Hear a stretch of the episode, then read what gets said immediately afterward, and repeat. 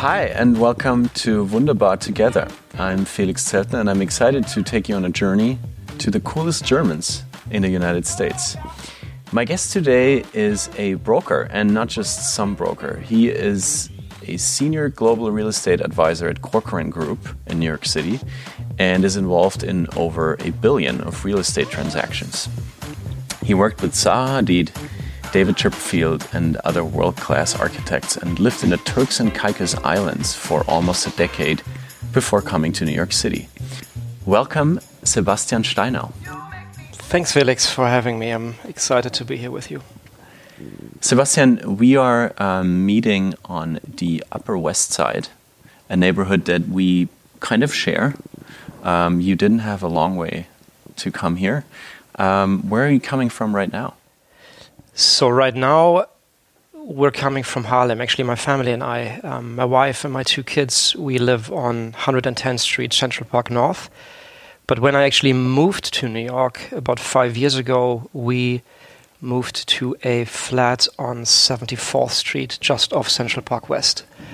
Hence the Upper West Side knowledge and then now Harlem knowledge.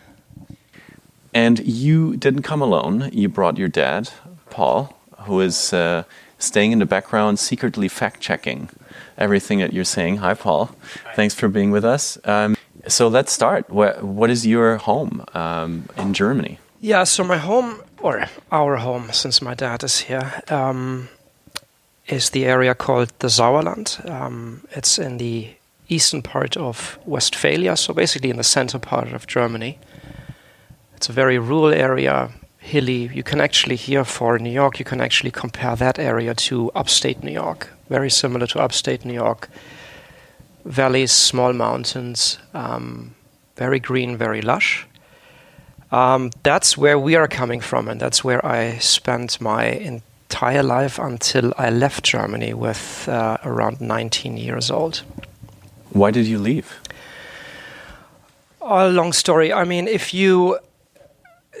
My my parents were always very supportive in international experience. Um, my dad had a company back in the days which was focused on trading with um, construction materials in Germany. Um, we had a little production in um,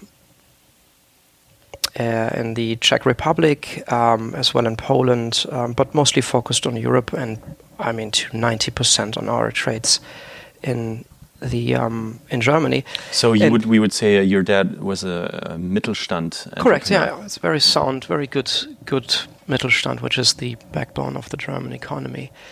Um, but my parents were, my father and my mother were always very supportive, as I said before, in you know sending us, my, my brother, my younger brother and my sister, to get international exposure and and um, experience. And I, back in the days, I still had to do, so I did my Abitur in, in, in the Sauerland. Um, we were, back in the days, already very engaged in um, a, a sport. We did uh, horseback show jumping. My family's hobby was horseback. Horseback show jumping. Correct, horseback show Can jumping. Can you explain what that entails?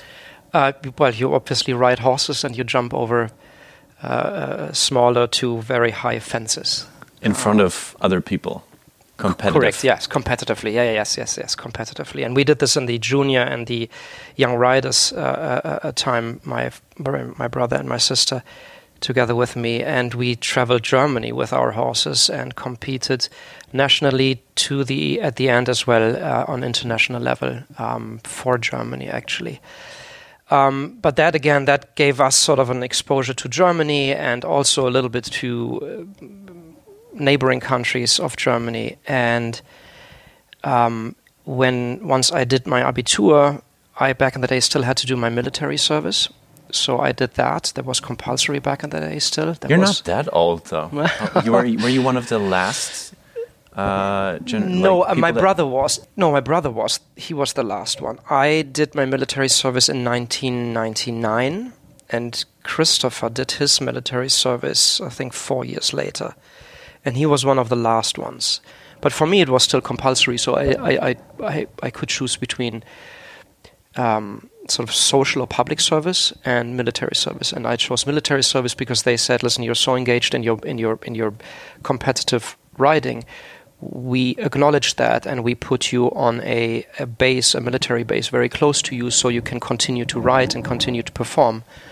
Um, after my military military service in Germany in nineteen ninety-nine, I then obviously had the the thought, okay, what are you going to do now? Um, we, friends of mine then started to study in London. And back in the days, I thought this was just a terrific idea. And I then applied at that university, got accepted, and went to London for four years to study in London. And in hindsight now, I, I, I actually remember that still. When I left to the airport to go to London, I remember my mom standing in our driveway at home, and she had tears in her eyes. And and I, I didn't really understand why she was crying. And but she said, yeah, you're leaving home now. And... And quite frankly, now, twenty years fast forward, now, seeing it from a perspective now, and yeah, that was the last time I was home as as living there, and I never returned. Of course, this we still it's still my home, um, but then I became a nomad and, and and or an expatriate, and since up to now, I'm I'm an expatriate. Um, now my stage is New York, which I'm very happy about. And in between, you were living a life that, I mean, it just by the surroundings reminds people of James Bond movies and uh, and advertisings for, for rum. Like, you live in the middle of the Caribbean in a very, I think, exclusive part of it. Yeah. Would you, can you take us there and describe how your life looked there and what you did there? Yeah, no, absolutely. The the so well, first of all, why did I end up, or why did I then moved to Turks and Caicos? When I graduated in, I think it was two thousand four, most of my friends, um, they went into these stereotypical industries, consultancy, um, they joined Boston Consulting Group, Mac- McKinsey, or they went, back in the days, it was still the investment banker. You studied business. Business, exactly, business, um, international business and management.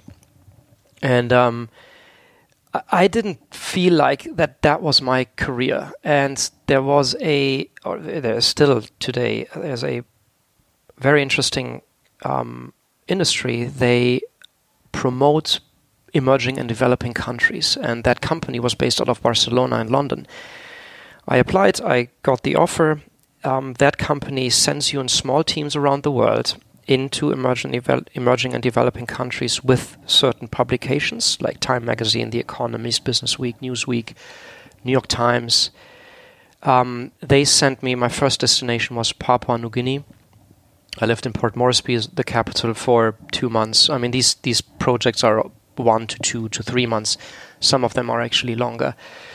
But my first engagement was in pa- um, Papua New Guinea, which is probably one of the most spectacular countries in terms of cultures. I think they have eight hundred different languages, and it's not only dialects, it's different languages. From one village to the other, people cannot understand each other. Um, and it used to be a German colony, which correct, few yeah. people are aware of. Absolutely. Because there is not a huge awareness for German, exactly. when in Germany about what their colonies used to be. Yeah, one of our few and only colonies. But that is actually, if you go through the capital, Port Moresby, you still... the names, the official names of um, the the big houses or the big uh, um, homes, they are still called house, and they're spelled as as the German way, uh, H A U S, or they have some certain sh- street names which calls X Y Z Straße. Um, so that reminds you, or reminded me as a German, that that was a former German colony a long time ago. Um, that was an inc- incredible experience. They then sent me, um, my company then sent me to Malawi, Central Africa. Um, also a very profound experience. It's a very poor country. Um, the H I V rate is, I think, has the highest H I V rate um, in, in Africa. Uh, it was an incredible experience. I lived in Blantyre, which is not the capital um, of... Um, that is Lilongwe, but I lived in Blantyre, which is sort of the, the, the commercial capital of the country. There was a short engagement. I was there only for a month. After that, um, I went south in Africa. I went to South Africa. I opened another project for that company, but then was sent to Swaziland, this little kingdom in in in, in South Africa, um, or one of the last few remaining kingdoms. Um, did a project there, was then sent to Turks and Caicos. So again, uh, Far East, Africa, to the Caribbean, Turks and Caicos. You were out of your comfort zone, I assume, all the time. Yeah. With language, culture, correct, religion, food, yeah, pretty much everything, everything that you would have known, yeah, from Germany. But how exciting is that? I mean, it's great. It's, it's, yeah, I mean, it's difficult to live out of your comfort zone, or it's difficult to leave your comfort zone, um, because again, you're in your comfort zone. But I think that brings you forward, and it, it, it challenges, it's challenging. We, I have to say, I was single. I was in my mid twenties. Uh, you know, the world is your oyster. It's it's just terrific to have this opportunity. So I went to the Caribbean, um, met the government. That's usually how you how you approach it. You talk to the government, um, whether it's the chancellor, the premier, the king, the queen, um, and then you work yourself into the private industries. And then at Turks and Caicos, there was a time, and it was two thousand five. Um, so pre-crisis, real estate was booming worldwide, um, for reasons too much booming, but we didn't know that back in the days.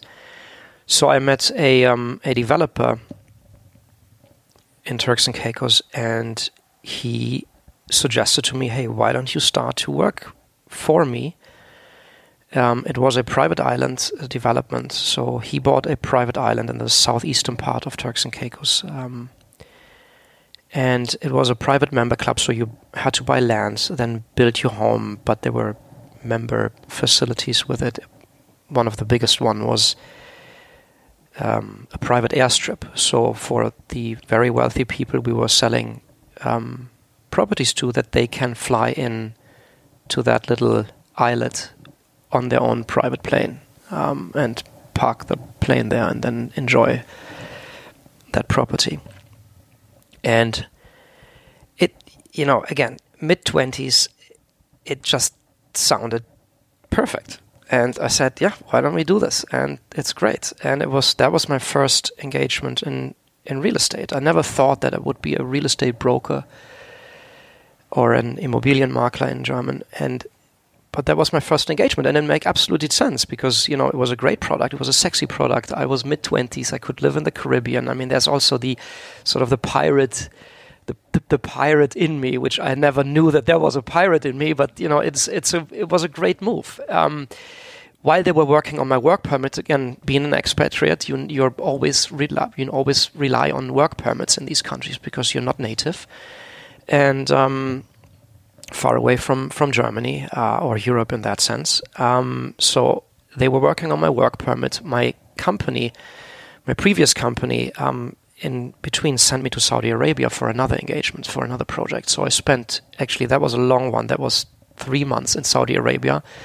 I lived in Riyadh, the capital, and was going back and forth, Riyadh and Jeddah. And that was probably also besides Papua New Guinea, um, but Saudi Arabia was probably the most profound experience I had in my travels around the world, because that is just so different. And I mean, as we all know, either through personal experiences or um, um, through the press, you know, Saudi Arabia is just very, very different.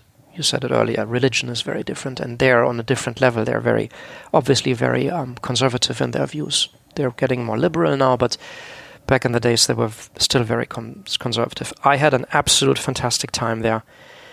Um, it opened my eyes to many different viewpoints of life, values of life. I met incredible people, um, and I'm still today. I'm still in touch with um, many Saudis who I met in in in in that part of the world.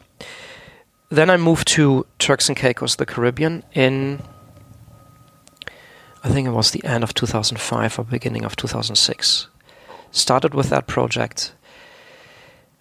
It was a very tough education for me because there I am. I'm in a new industry. um, which is real estate. I am working for an American company who are very successful in what they do, and I'm in sales. Now, the American way of selling real estate is very, very different from our perspective or European or German perspective. It is very hands-on, very straightforward. Can you and share an example for what that meant for you? Yeah, I mean, you, you had an easy product to sell because it was just amazing and it was just a great time to sell these kind of products. But I was in a way competing against my or with my teammates, and that's again that's the that's the American way, and they they they, they build up competition even within the teams to foster sales. And I had I had incredible teammates. Again, to one of them, John, I'm I'm he's a dear friend of mine. Um, I'm still in very close contact to him, and in fact our families. Um, And he was sort of my mentor, and he we had long talks. And because I sometimes said, "Listen, I don't know. This is, this doesn't. It, it, I know that I can do it. I know. I know that I'm good. I know that how to deal with this kind of client or buyer. Um, but it's just a harsh and tough surrounding." And I did that for a year. I. did not sell any property probably for nine months, which was which was tough. And there were conversations starting to come up with my boss boss, I mean the big guy who owned the island, and he was like, "Sebastian, I really like you, but I don't know exactly whether this is going to work out, so I give you another two months now. If you don't sell, then maybe we put you into marketing." And I said, "Okay, I mean, that's not really what I want, but you know, let's give it a shot." In any regard, I miraculously, and I didn't change my way of things, and that's part of sales, that's part of also what I do here. It is about momentum, it is about knowing people, and it is about building up momentum. It's sort of like a small snowball effect. And um, I then, in that, at that nine months period where I didn't sell anything, a bigger developer approached me with a larger development. It was more exclusive. It was with a huge hotel name. It was with architects like Zaha Hadid, Piero Lissoni. Um, uh, uh, we Germans were very familiar with David Chipperfield, who did the, the, the Museumsinsel in Berlin. One of our leading architects. Um, David is actually doing here a development in New York as well. Um, and again, the bigger developer came to me and said, "Hey, Sebastian, I like how you approach things." And I said, "Yeah, but I didn't sell anything, so it's great that you believe in me, but, you know, let's see, you know, what you actually want from me." And he said, "No, I want you to be my my um, director of sales." And I said, "Wow, this is fantastic." And that was my first big development. I mean, that was uh, uh, proposed to be a billion dollar sellout. And you were promoted from from an accountant, from like sales manager to director of sales without having correct. Sold anything. I mean, technically my title there was in head of international sales. There was no technically a, a director of sales, but I was the highest there. And again, that was fantastic. And then, but I stayed another two months at my old development. And in that Again, coincidentally, I sold a lot of properties in that two months, which was bizarre, but that was the reality. Then I moved to this other development, and I stayed there, I think, two years. Um, very, very, very successful for Caribbean standards. We, I think, we broke almost all of the records in sales. Um, we sold about one hundred fifty million within a very short period of time, which was sort of unseen for Caribbean standards. Why? What was the difference, would you say? Uh, I mean, that was that was again that was a private island. Um, it was again with all of these star architects, so a very contemporary, very modern style. There was a very large Um, luxury hotel chain was the branding partner of that island, so that pulled a lot of international clients because they were familiar with that brand, and that gives them confidence of, hey, yeah, we're buying something in the Caribbean, but we don't know what the service level is going to be, and that brand was giving them a security or a confidence that they could then, um, uh, uh, you know, have the best of, of all services. Was that M- Mandarin? Correct. Okay. That was Mandarin Oriental. And and then we, and then the crisis came. two thousand eight, I remember that, November two thousand eight, and I personally got calls from New York here, and people were flying down, and because we were still under construction, it was not built yet. And I said, no, everything is great here, we're still selling. And people were already very smart people here from New York and said, wow, I mean, you have something coming for you. There is a huge storm coming your way. And we we hope that you can weather that. And we were like, yeah, but that's, it's. We were, I was still actively selling up to October two thousand nine, where that development went bankrupt. The one you were the one, part the one, of. I, exactly, where the, where I was where I was the international sales director or head of international sales. And I lost personally a lot of money. I invested money into that development as well. I bought a, an apartment, a condominium apartment. I lost a lot of money myself. So there was the perfect storm. I was in the Caribbean, lost a lot of money, made a good amount of money, but lost a lot of money. And then suddenly the questions comes up, what are you what are you doing here? Um, and again, I I was never the guy who moved to the Caribbean because it's Caribbean lifestyle. It's I didn't move there because of the beaches. I mean, that came with the product, that became be- with my career, and it was a career move to move to the Caribbean. But again, I didn't move there because I would like to drink rum punch as of five o'clock in the afternoon. That was not my not my goal. We had a a, a pretty good, we had a, a full-on working life there. We With is you and your my colleagues your team. And as well my, my my team exactly my team and I and as well my very good friends. I mean, all expatriate. We had a lot of local friends, of course. But most of my very close friends were all expatriates. We're sitting sort of on the same island, having the same life, which is gorgeous, which is amazing. I'm not, I'm not, I, I don't want to miss that. Um, but then, I mean, the, the there was a rough patch. Luckily, immediately when, and I still remember this, I was in Zurich at that time when the the news hit that that development went bankrupt. You weren't even on the island no, I was not when you learned that you lost everything. Correct. So suddenly I, I walked through the old town in Zurich. Um, I was on vacation there. And suddenly my colleagues called me and they said, listen, we just got this message and it's basically over.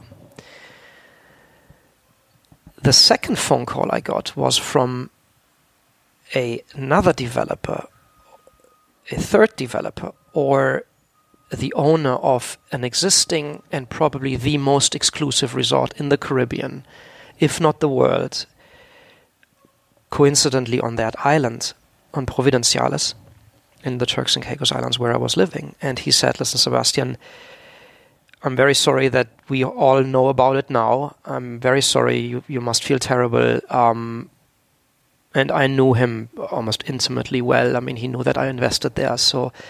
But he said, listen, here's an opportunity. Why don't you join us?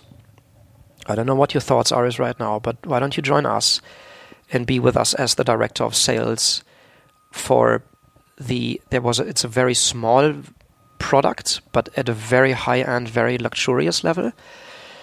And I said, listen, this sounds good.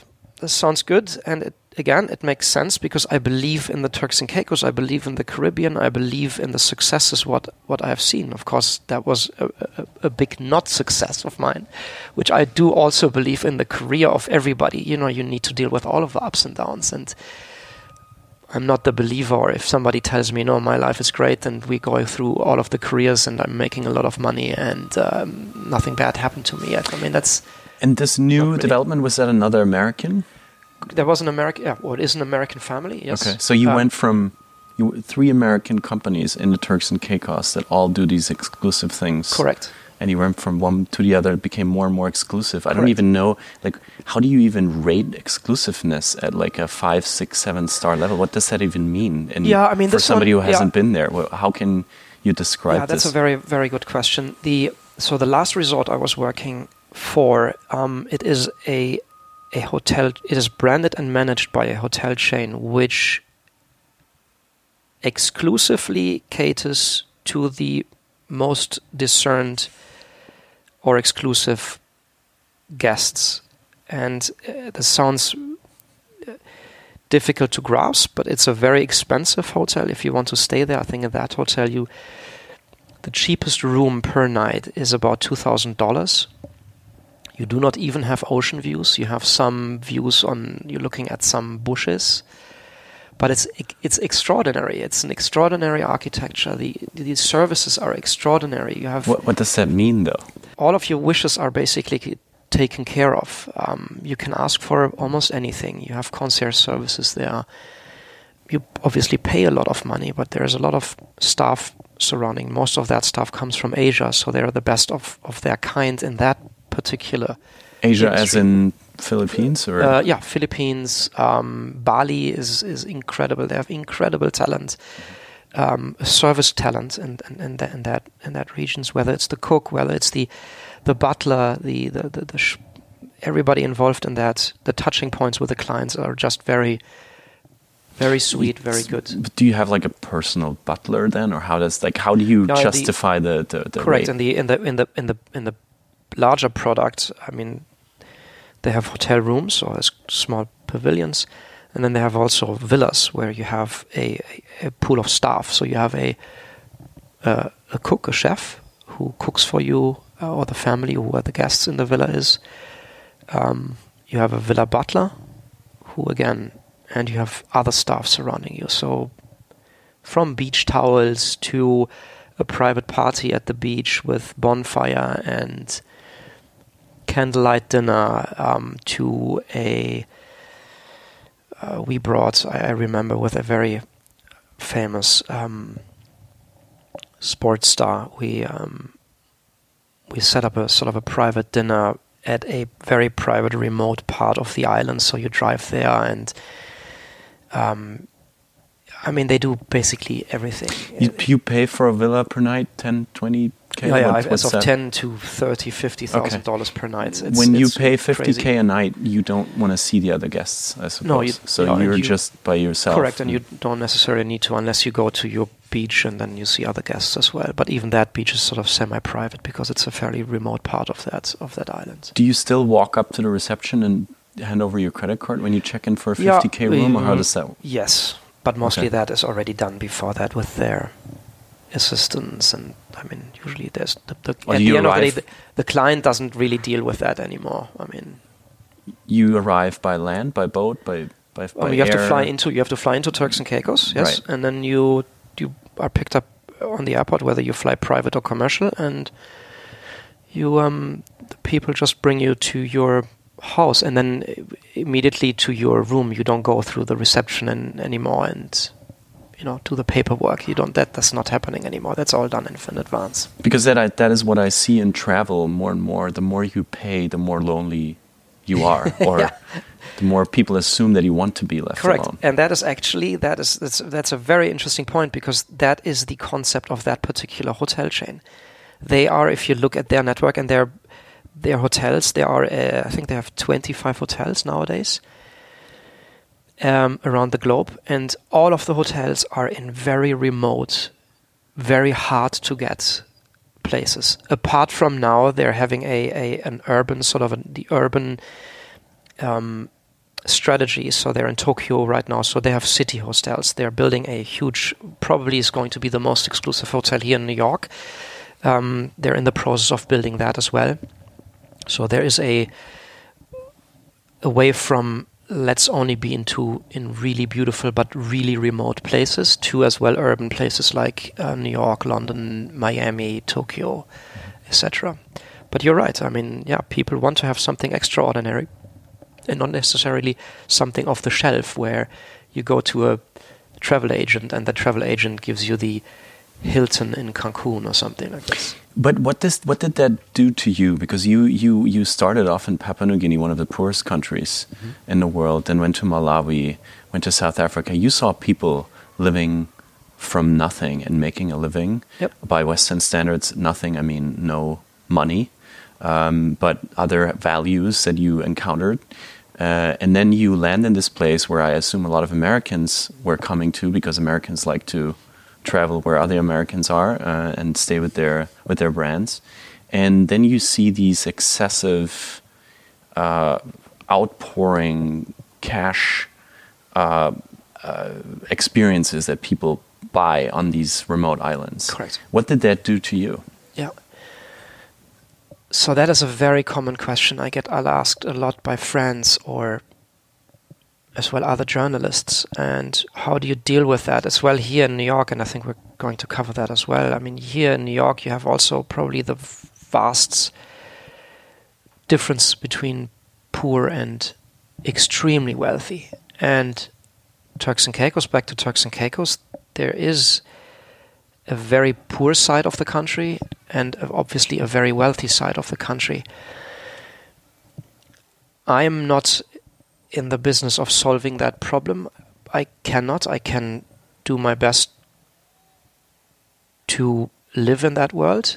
Um, but again, I deal with the other extreme, the very wealthy part of the world. And that has no impact on my personality. I mean, I go anywhere out Uh, and I feel comfortable. That is actually, in fact, the, the parts that just taught me to walk through life with an open mind and open eye and appreciate every day and appreciate everybody, whether it's a very poor person here on the subway in New York or, you know, poor is also relative. Maybe he's very happy, he or she is very happy in, in whatever they're doing. Um, so, yeah, I mean, it's just coincidentally, I happen to be in this peculiar part of business where I focus on that, but I believe it's um, it makes me also a, a good person to to deal with that clientele, but also to be able to understand the other side.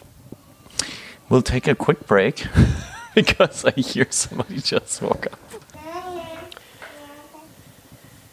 So we were now joined by Lily, um, my new daughter, who is also going to hi, uh, who is who might also join us from the background. So this is really a family podcast today. Um, but we will now go from the Caribbean to New York, because of course you had started an American career in the Caribbean. What then brought you from this very exclusive island you lived in, I guess, with nature, with locals, to uh, the urban metropolis and urban jungle number one, where beaches are very different to Turks and Caicos? Yeah. I think let's backtrack a couple of years. When this entire crisis happened in two thousand eight, two thousand nine, I had very long, very detailed, at times very colorful telephone conversations with my father, Paul, who sits here in the room, who told me, basically he didn't ask me, he told me to leave the islands uh, because he didn't believe that that career after such a failure should be continued in an emerging or developing country, with all its ups and downs, but he saw more downs than that, which was, uh, to be quite fair, it was it was a big thought of mine. I mean, haven't I had the third opportunity to work for the last resort I worked for, for that family um, who approached me right away, um, I probably would have left. Um,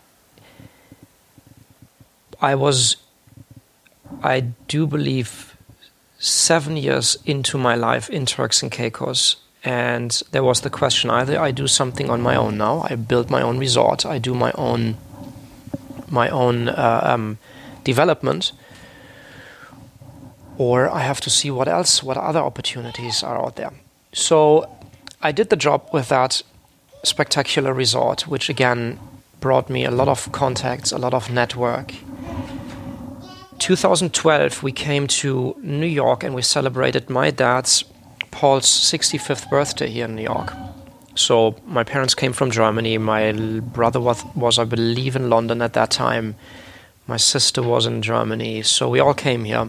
I met throughout that time my now wife, and that's also a really interesting story. My best friend, he's also German, lives in, in, in, in New York, and we went out one evening, and we were standing at a bar, um, at a, at, in a club, uh, in fact, here in New York, in the meatpacking district.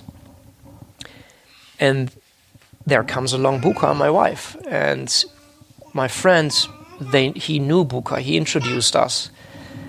And yeah, through that introduction became a, a two-year long-distance relationship. My wife still was studying at Columbia University. Here in New York, um, she had the time and ability to travel a lot down to Turks and Caicos.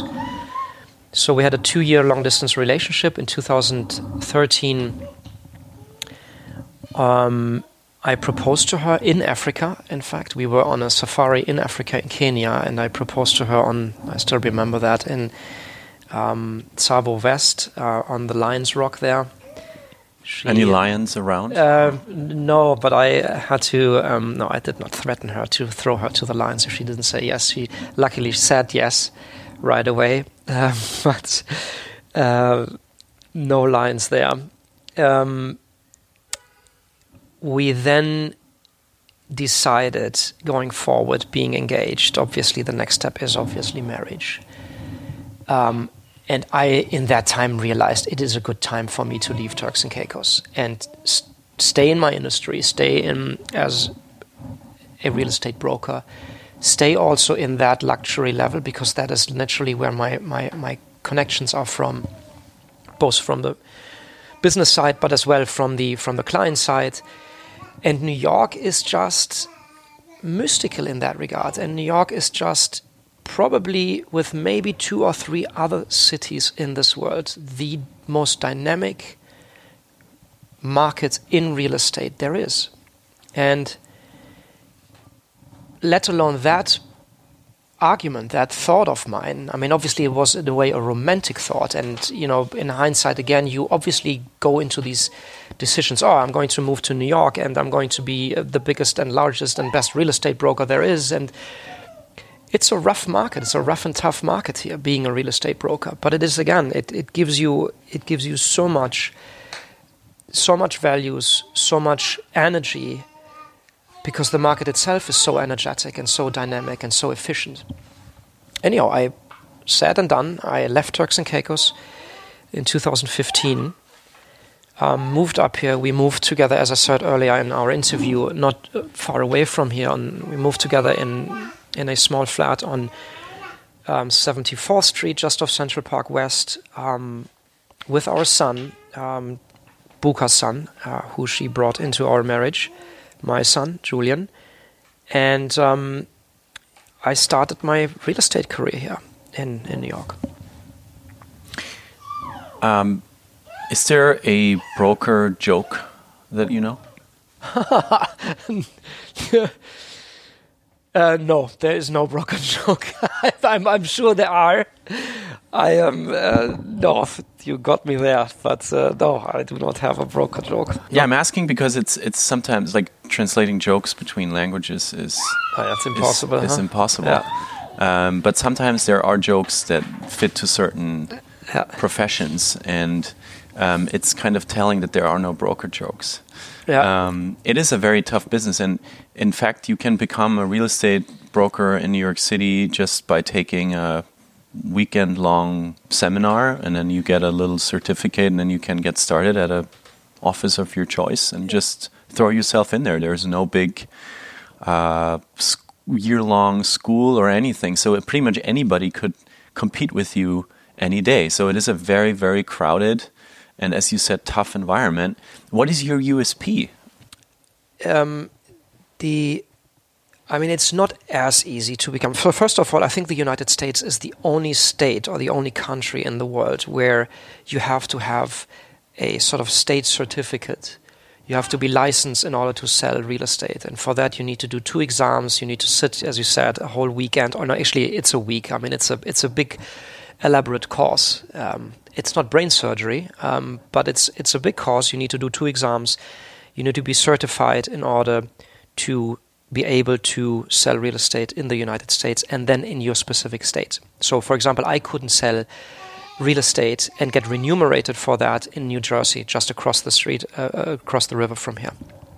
I have to be licensed in New Jersey. I'm licensed in, in, in New York.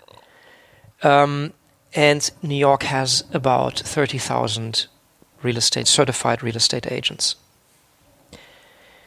Yes, I mean, it is a it is a vast competition. Um, I am, again, with my background, I am focused on the higher end of the market um, here in New York. Again, that is not, that is of course by choice, but that is also a natural progression because my network is just in that upper end of, of the market here in New York. Can you define that in numbers? What, what does that mean, upper end market in New York? Yeah, I mean, it's it it's luxury. Now, luxury is a term I personally do not like because it's been wildly used and overused and abused, to be quite frank.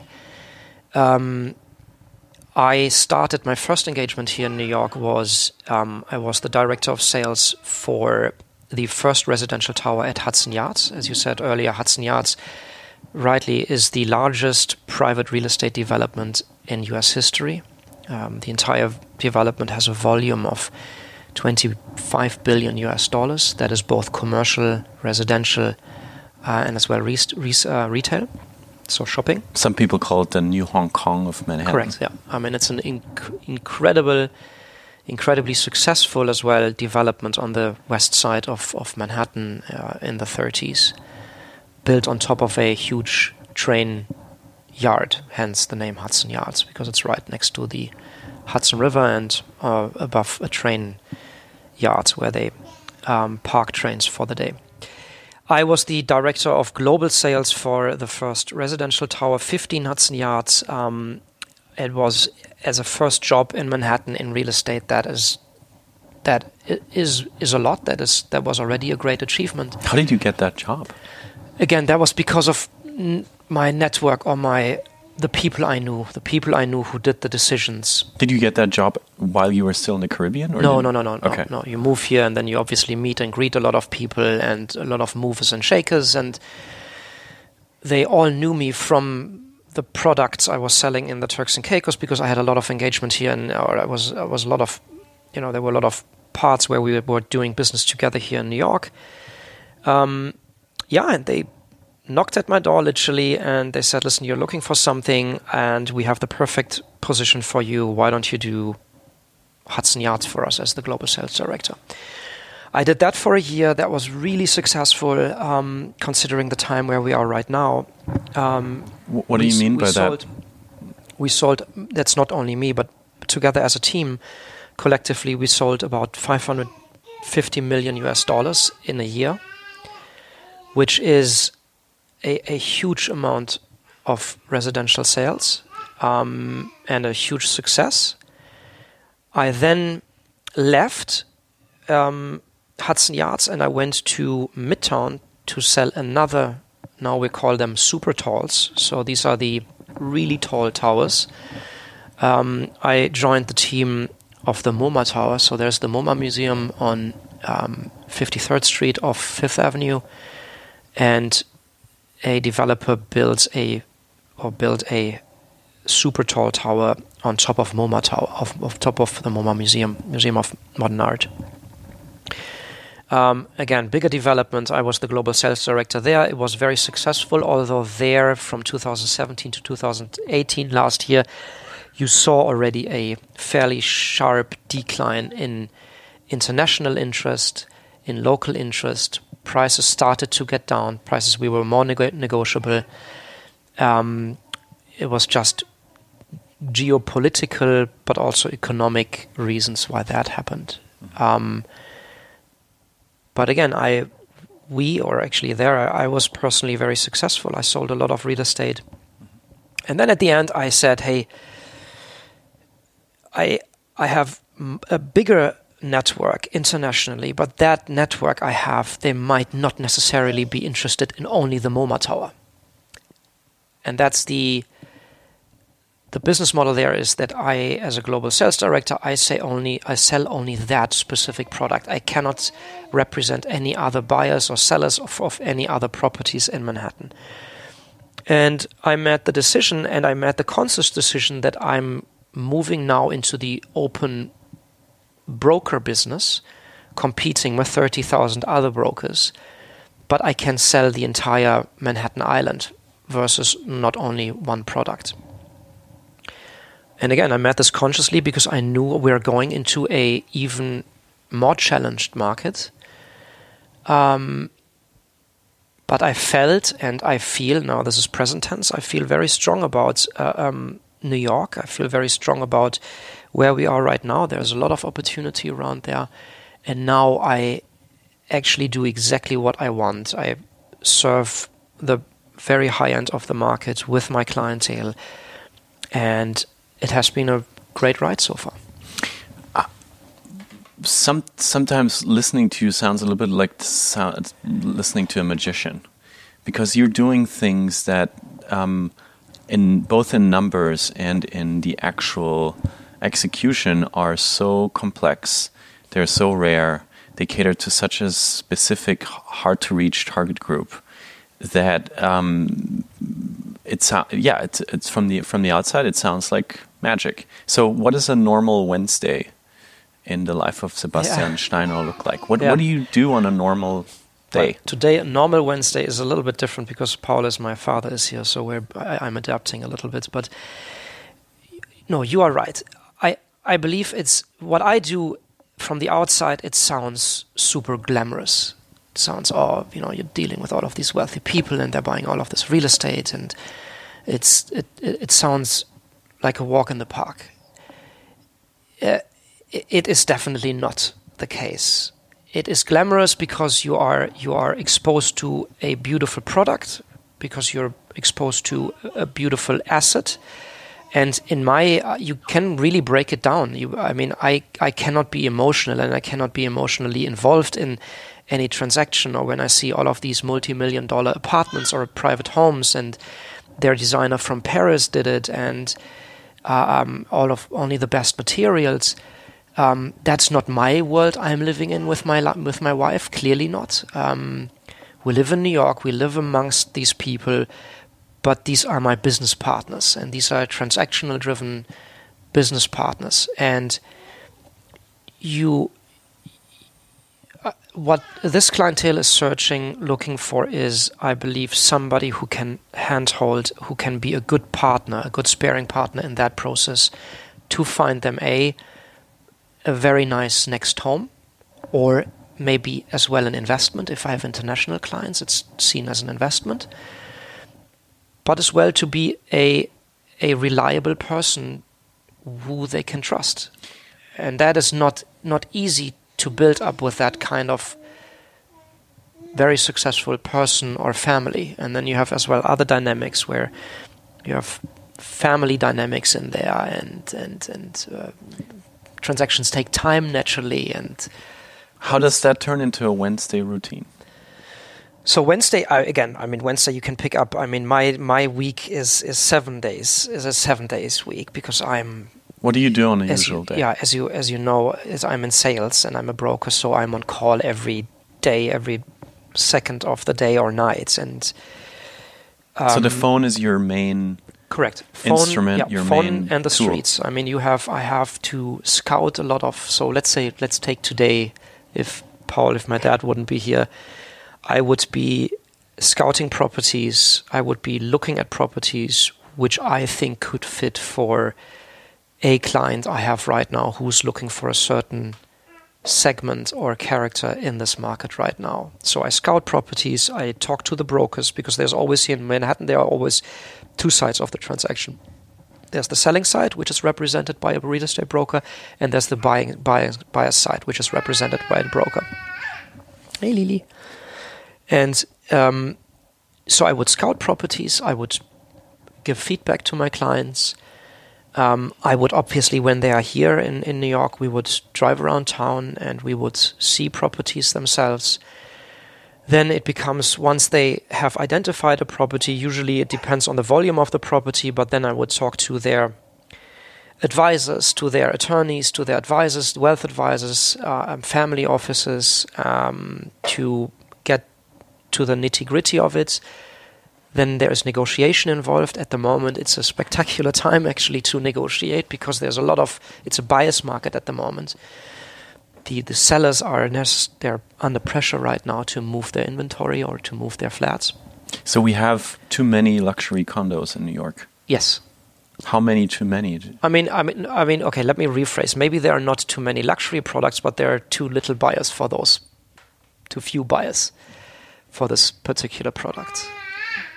And again, that has socio-economic or socio-political, geopolitical uh, um, um, reasons for it. And again, I'm not, it, it's a perfect time to buy right now. I'm not negative. I mean, you know, yes, I mean, the market could be better for, for the broker business or for the developer business right now. But I'm also a big believer in cycles. And we're at the moment in a down cycle, which is opportunity for the buyer who is at the moment, has some cash, has some assets left over to purchase and realize a great deal in New York right now. So staying in the day's routine, you would then visit certain properties in the city and potential clients later today, or what is um, your... This this evening I am. Uh, so we're invited at a um, at a vernissage at Bergdorf Goodman.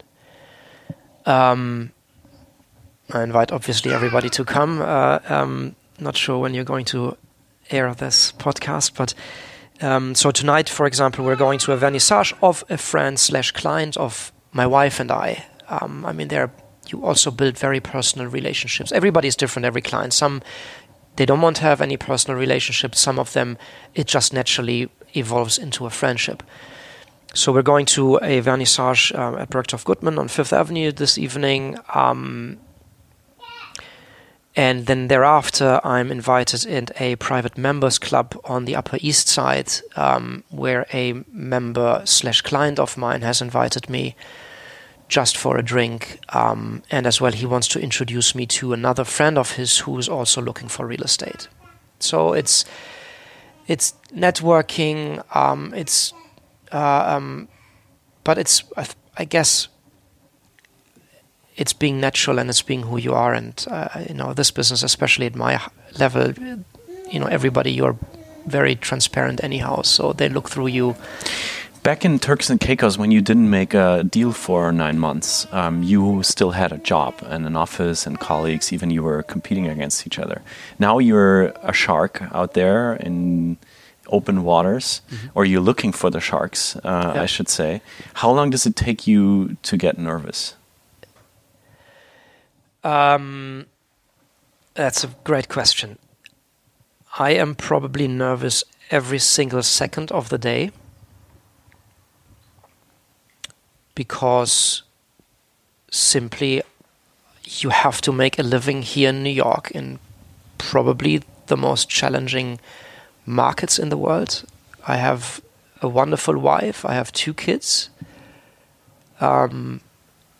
We, at the end of the day, need to make a living here in the city, which is is is, is expensive. Um, but that pushes me, and that's I'm in a way I am. Early on, as you said, when we talked about Germany, I'm sort of my own little Mittelstand here. I mean, I'm I'm I'm my my own show. I. I, and that brings a lot of freedom and liberties with that that that that job, what I do. But it also brings a lot of pressure on my, I mean, I have a lot of pressure on my own personal shoulder because I my my, my own personal values and my thrives and my inspiration, my aspirations are very high. I set my goals very high personally as well. So just to understand, you, you, you on your resume it says you work with Corcoran, mm-hmm. but that doesn't mean that you are getting a paycheck no, exactly, from them yeah. that would yeah. finance your life no. here, or none at all? No, not at all. It just I mean, means you, no, that exactly. you're affiliated I mean, correct. with yeah. that company and they help you yeah. maybe find new properties or find clients? No, it's all, it's all again, Corcoran has about two thousand agents here in the city and everybody is working for themselves.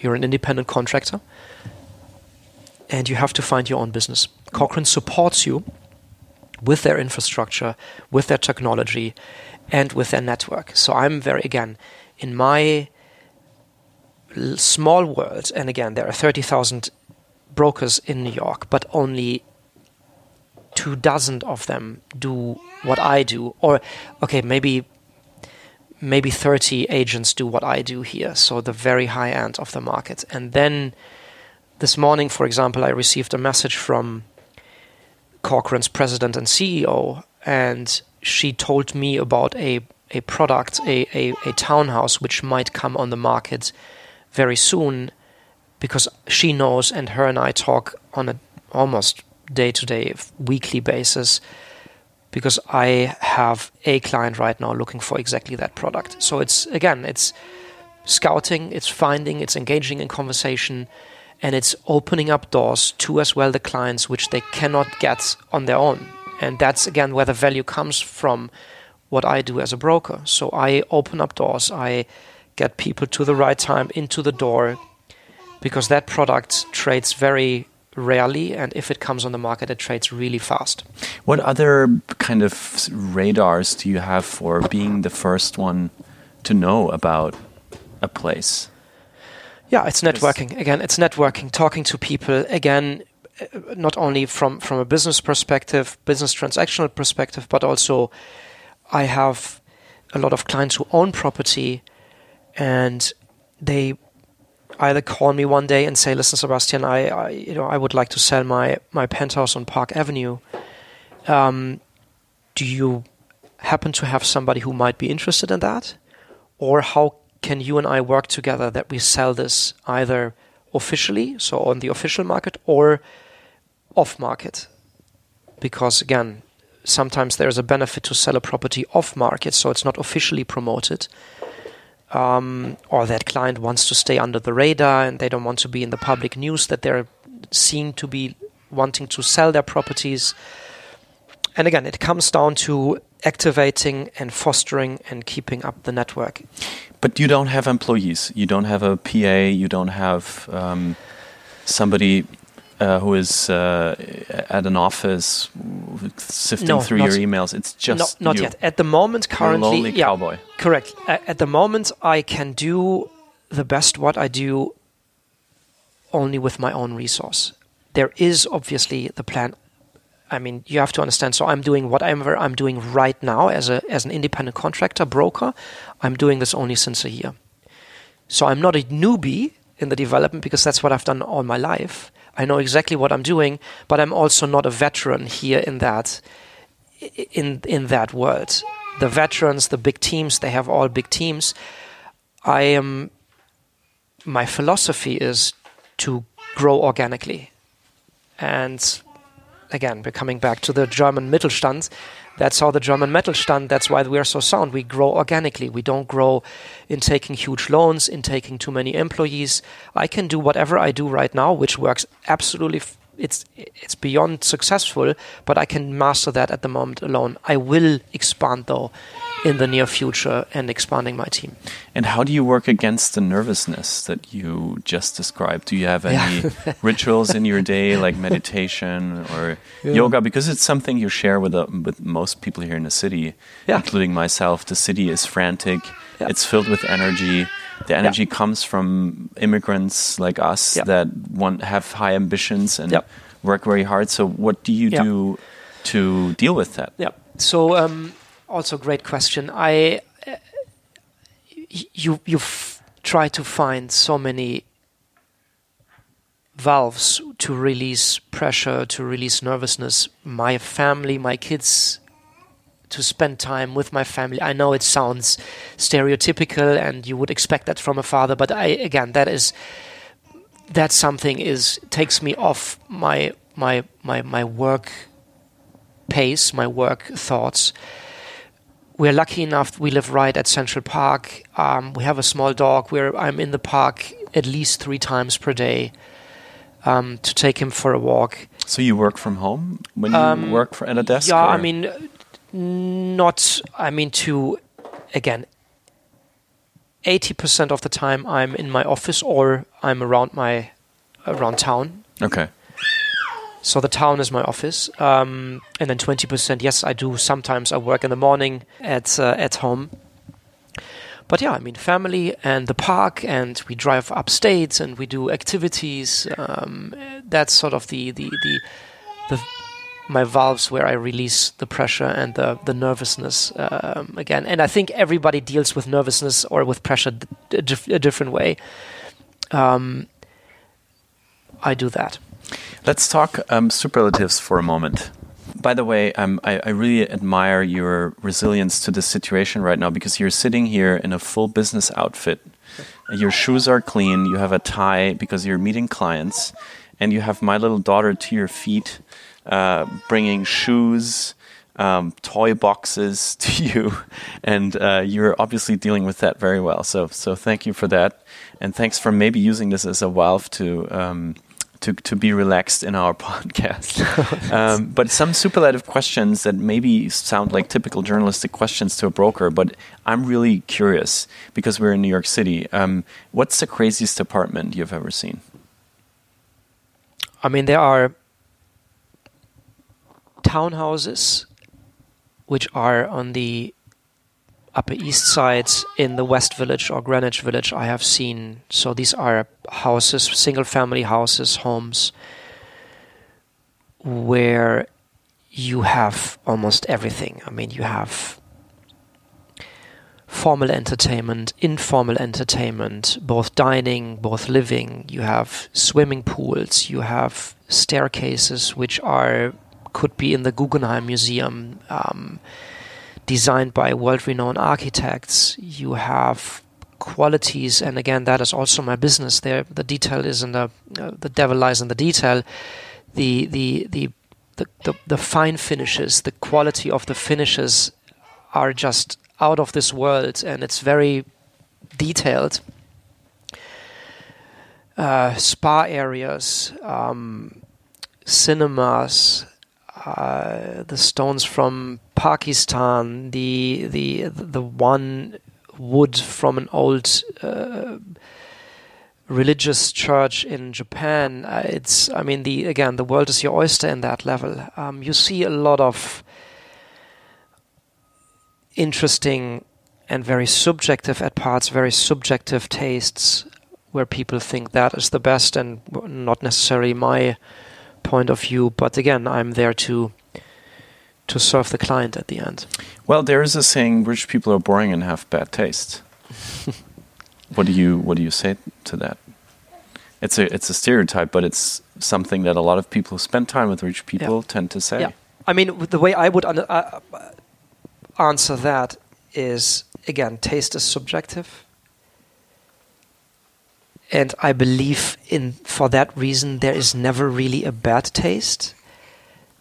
And that is in, in, in every life circle, in every wealth circle, you might think, oh my God, that is hideous, or that is gorgeous. And somebody else might think, oh God, this is uh, this is completely opposite of whatever I thought it would be.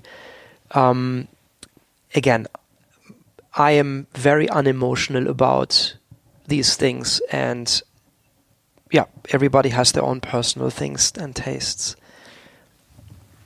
What is the craziest wish you have ever received from a client? Like things they were looking for, where you thought this is really more extreme than anything I've heard before? Also, great question. The, the, my most challenging part in my job is is not only one wish of a client, is a multitude of wishes and combining them all together into the perfect property. And in real estate, and anybody of us who has either looked for a rental flat, whether small or big, or looked or bought or sold places, is realizing that there is never ten out of ten. You can never really tick all of the boxes in real estate. It's either too far down the road, too high up the road. It is too close to the junction. The windows face north and I one south.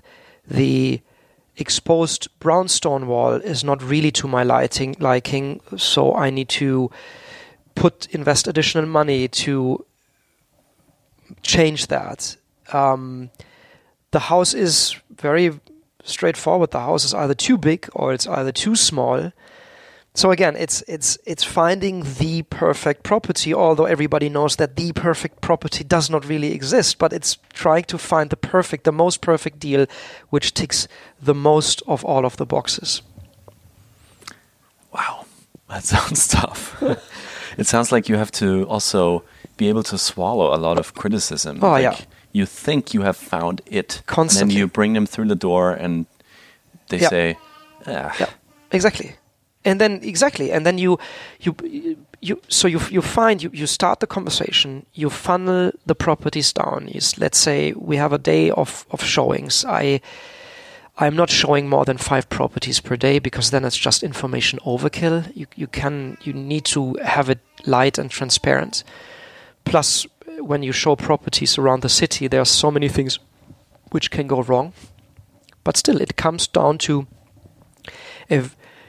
A very emotional, almost a, a, a um, like a gut feeling of the client who walks into that townhouse or who walks into that flat and either feels it positive, feels a positive energy, or it doesn't. And you technically, from the piece of paper, you have ticked all of the boxes, yet the client walks into the flat or the townhouse and says, no, that's not it, I don't feel it.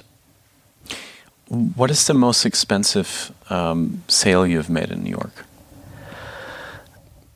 I cannot really de- declare this or be open about it, but the ranges are between twenty to seventy million dollars. That is your like day-to-day kind of range? No, yeah, I mean, not day-to-day, but I have a lot of clients who are in that range, yes. But I have also, listen, again, I don't want to... If somebody is out there who calls me and who wants to do a rental in Soho, I would be glad to do that and help everybody. I mean, that is, again, that is my industry. And uh, I want to be a, a good professional person who finds a good property for everybody. So, yes, I'm focused on the very high end, but I would, I'm not turning any business down. I mean, it's it's it's anything. And um, I know how hard it is here in New York to find the perfect space.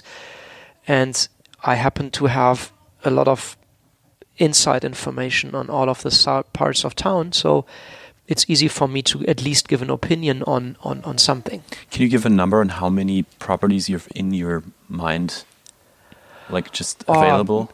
Uh, um, I mean, hundreds. It must be hundreds. And it also, in every conversation, yesterday we were at a dinner um, and uh, with a friend of mine, and we were talking about real estate, and immediately in that conversation, I mean, he told me what he's looking at and uh, looking for, and immediately in that conversation, probably ten properties pop up in my head, and I sort of put them into one corner and say, listen, I just for... exchange of information, I should send this to him tomorrow, today. And always for him, on duty. Always on duty. But it's it's it's it's exciting. It's it's it's not it's not that I'm I have a you know nine to five job. No, it's it's a it's a twenty-four seven job. But it's exciting, and it's it's such an exciting city, and you have the possibilities are endless, and the clients you're dealing with are great, and the competition is good as well. You know, competition is good for the market. I mean, it's it's good. I'm I'm. extremely excited to be here, and there's going to be an extremely wild roller coaster ride ahead of us. And uh, but it's it's it's probably the city where you can achieve all of this at once. What is the worst that can happen to a broker? I mean, losing a deal is never nice. A deal which you have structured for many weeks, many moons, sometimes many months. This time at the moment, it's a lot, and then you structure and you do, and and again, it comes down to a very subtle, very unemotional or emotional decision at the end of the buyer or the seller to do it at that price, and in the last second, it can fall through. And then you're there and you think, oh my God, okay, now I need to get myself up again. We need to scout again different properties. It didn't work out because of that reason, so let's try to get those reasons out of the door before we do the next bidding. But that is tough, and that is a tough part for every broker, because then you need to find the energy again. You wake up the next morning and you think, okay, great, this is another day now. Uh, um, let's go out and, and let's let let's be the best, and let's try to find the best values for our clients. How how true is is the story that most people that are in your bracket that you described, like in the twenty to seventy, or we have seen sales here in the city, ninety million Correct. Penthouses. How true is it that these people actually never live there? Um. Yeah, I mean, it's, you know, these are statistics. There is a there's a there's a huge uh, um, huge percentage of the properties here in, in New York which are so-called pied-à-terre, French word. I mean, the the for you only live here when you are either here for business or for vacation, and that can be for from a week per year to two months per year, or you live here full time. Um, My clientele, again, that's very only personal. I have clientele from all around the world, and everybody sees that investment, and it's an investment, whether it's your first home or your second or your third or your fourth home. It's always an investment um, through different angles. I mean, I have clients, yes, they only come in December for Christmas shopping, and they like to have that here in New York. But it's also an investment, it's capital appreciation, it makes sense because they're from Europe, they're invested in the euro, they want to invest something in the U S dollar, they want to invest something in, in, in New York, so it makes sense in their little world.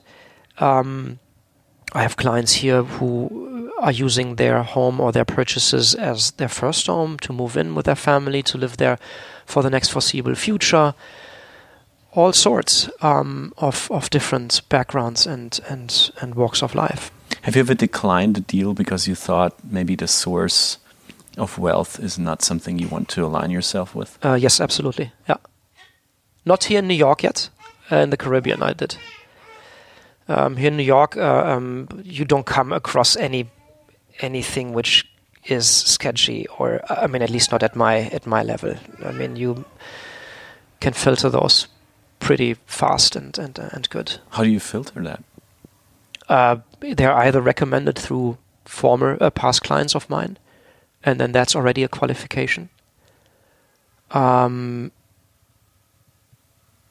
and that's bas- that's basically my business. I mean, it's there's nothing there's nothing sketchy. It, it's not even possible here in New York. You can't even foster a, a transaction which is not above uh, above above water, above ground. Well, but the the, the the the word on the street is that a lot of these, and uh, you know, from from our windows here in our apartment, we can even see some of some of those new apartment towers that have been built. So the word on the street is that some of these apartments are laundry machines.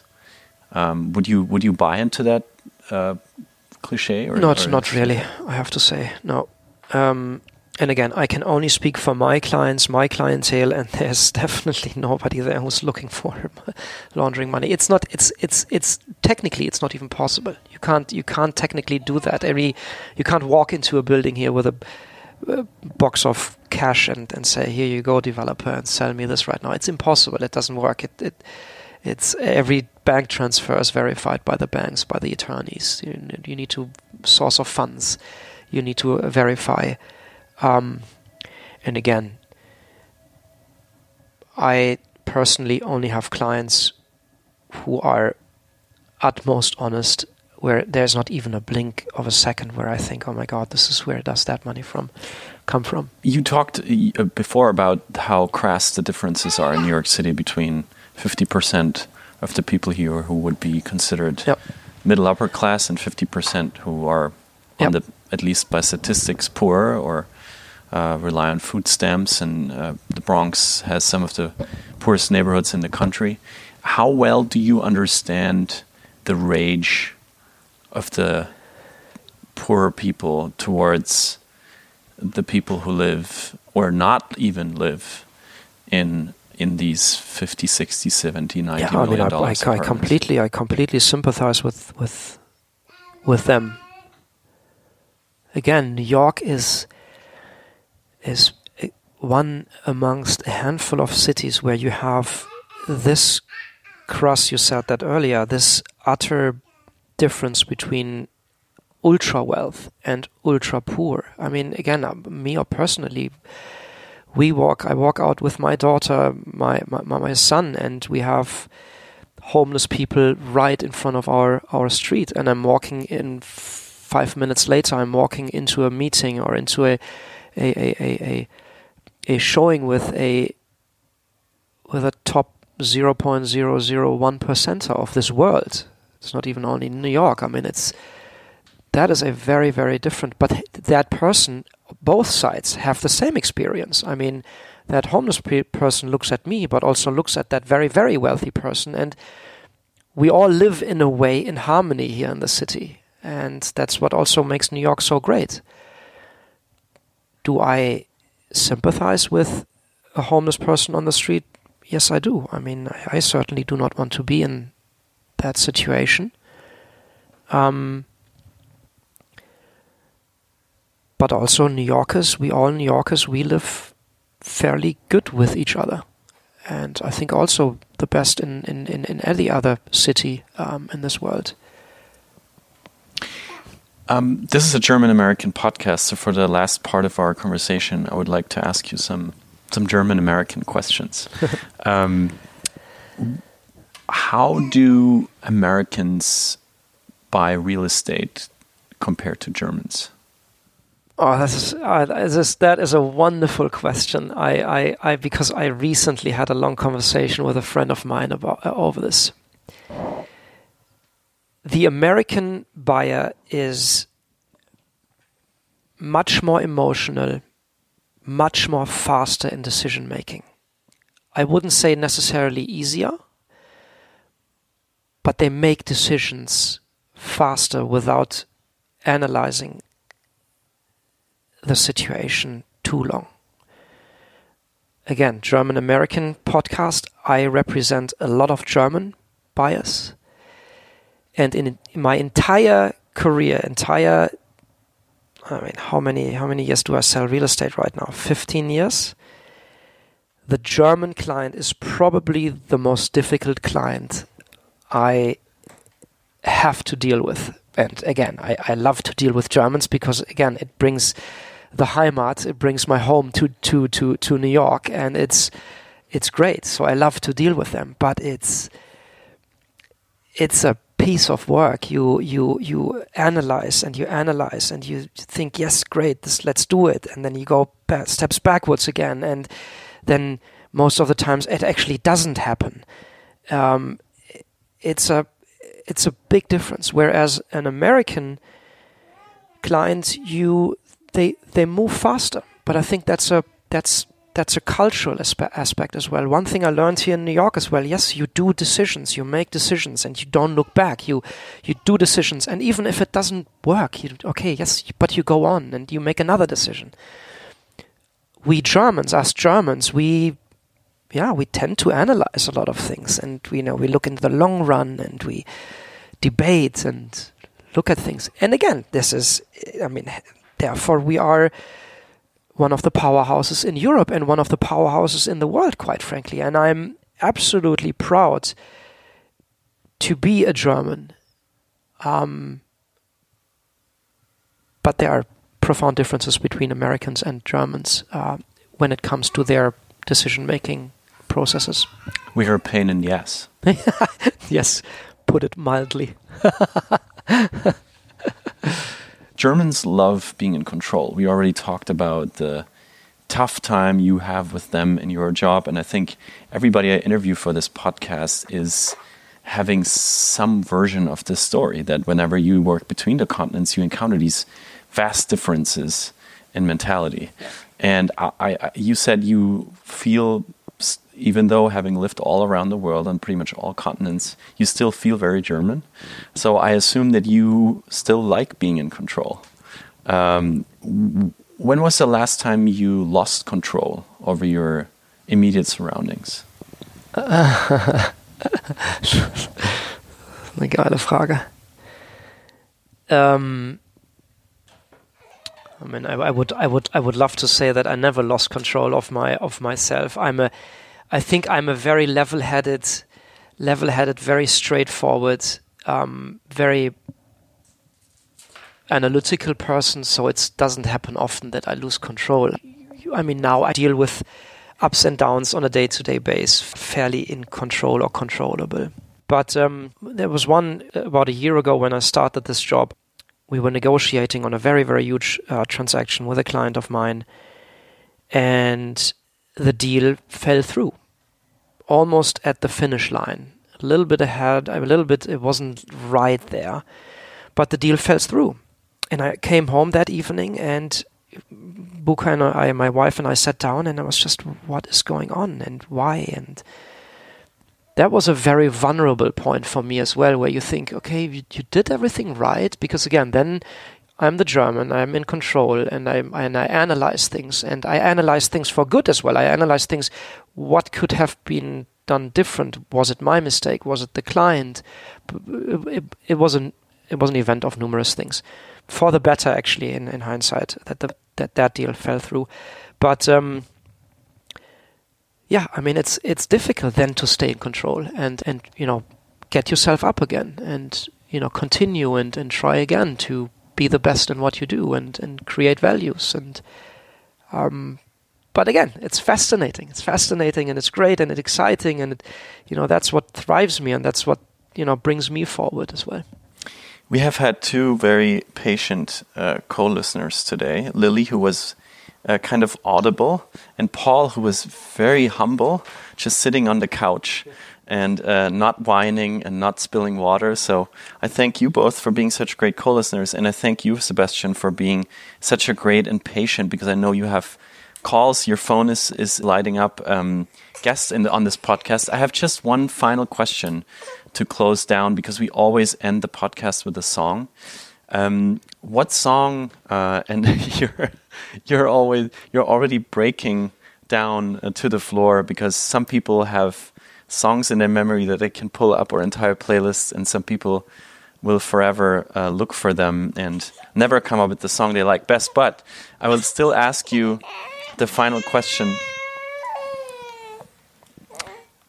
I will still ask you the final question of the podcast, which is, what song makes you feel wunderbar? Alle meine Entchen and the wheels on the bus go round and round. Only a New York dad can say that. Thank you so much, Sebastian Steinau. It was an absolute pleasure, we Felix. We will definitely play both of these songs. uh, they're rather short on this podcast, which is a first. And um, I thank you all for listening. Um, Wunderbar Together is a year-long festival of the German-American friendship, and you can learn all about it on wunderbar together dot org. And I hope um, if you have liked this podcast that you sign up on your favorite podcasting app and maybe even leave us a comment. Thank you again, Sebastian, and see you soon on Wunderbar Together. Thank you, Felix. It was a pleasure. Bye-bye. Super. You. You little one.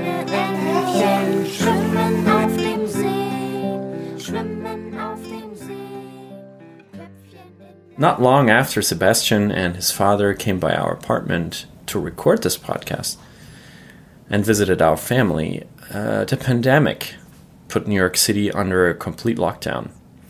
So I called Sebastian and I asked how, how he is and how he's doing with, you know, his family and dealing with the situation. And he said all was fine. And then I asked, well, now that you can't go outside and show or see homes, um, is anybody buying apartments or houses from you at all? Who is actually buying apartments right now, if anybody?